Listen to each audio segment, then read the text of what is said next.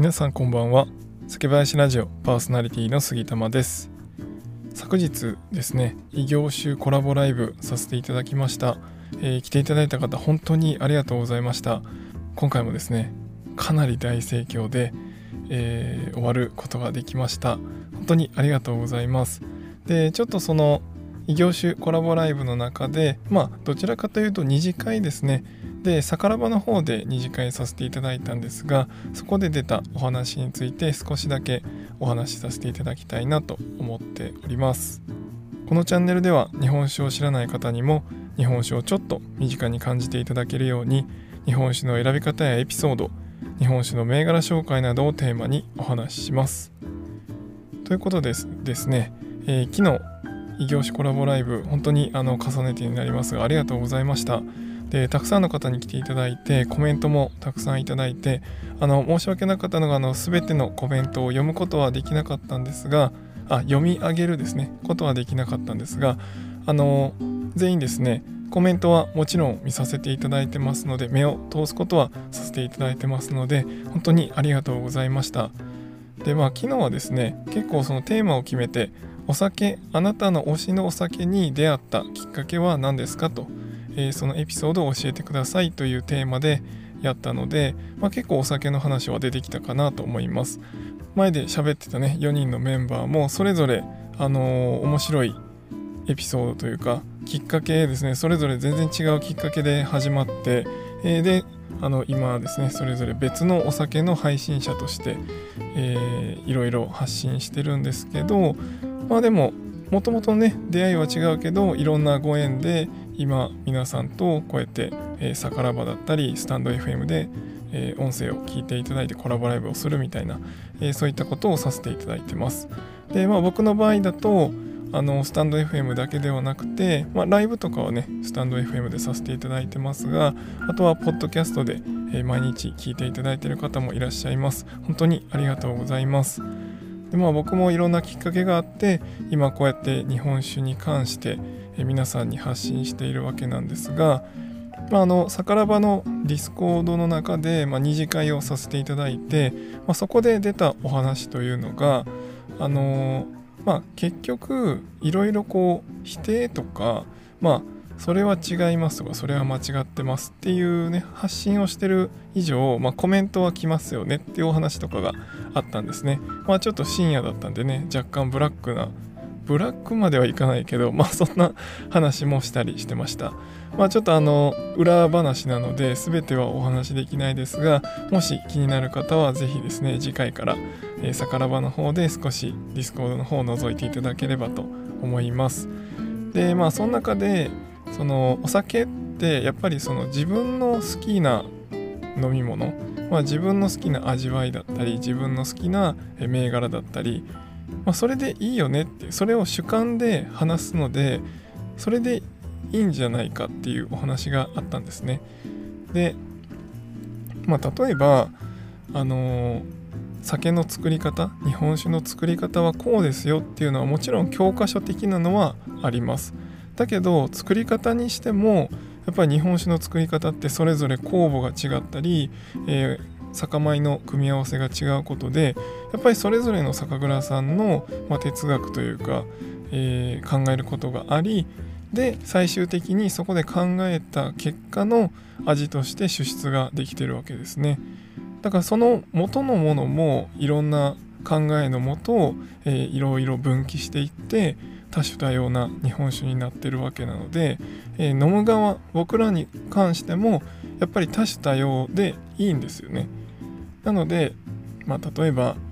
こう純米大吟醸はこういう傾向はあるよっていうのはお伝えできるんですけど最終的にそれが美味しいか美味しくないかっていうのは、えー、その人の判断でいいんですよね。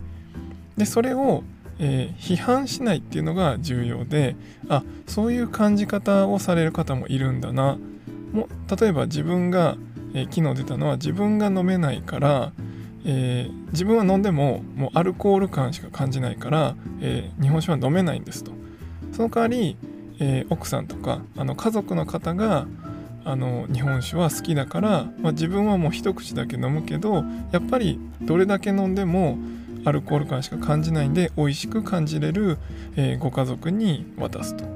いうふうにされてると言っててもうそれでそれがもう究極いいと思うんですよね。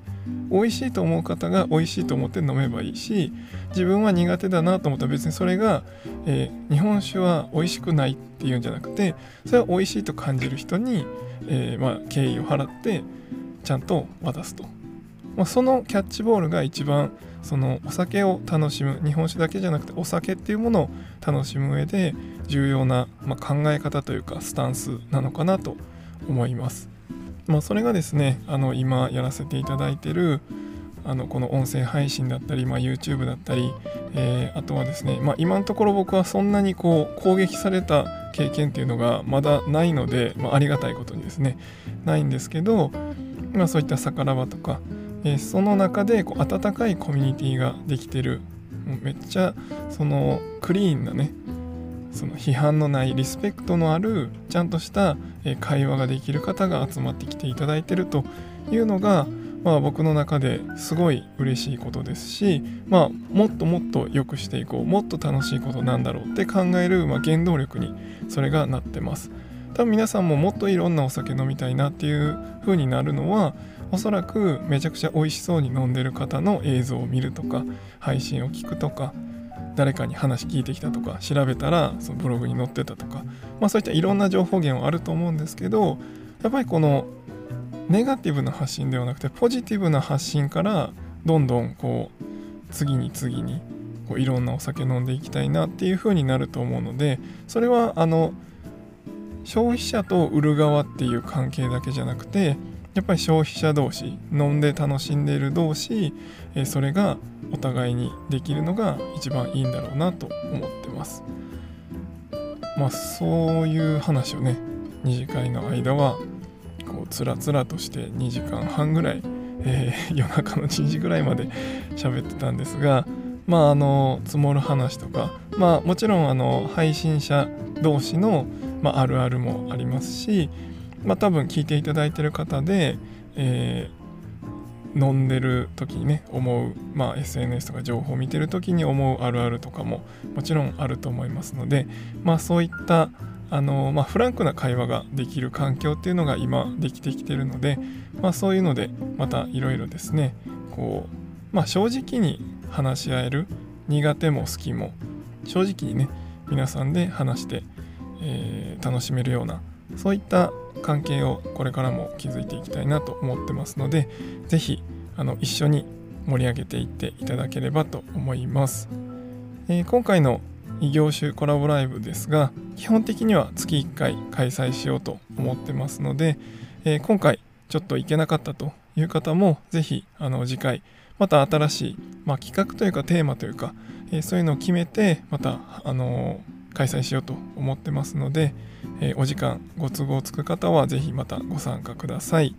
そして、えー、サカラバーの方ですね。お酒のコミュニティサカラバの方も、え、毎日メンバーも増えてですね、え、どんどん盛り上がってきておりますのでまだご参加されてない方はご興味あれば、ご参加いただければと思います、この放送の概要欄か、プロフィールからも、来ていただけますので、ご参加ください。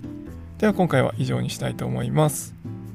酒ピースお酒のご縁で人がつながり平和な日常に楽しみを。お相手は酒林ラジオパーソナリティ杉玉がお送りしました。また次回の配信でお会いしましょう。良い夜をお過ごしください。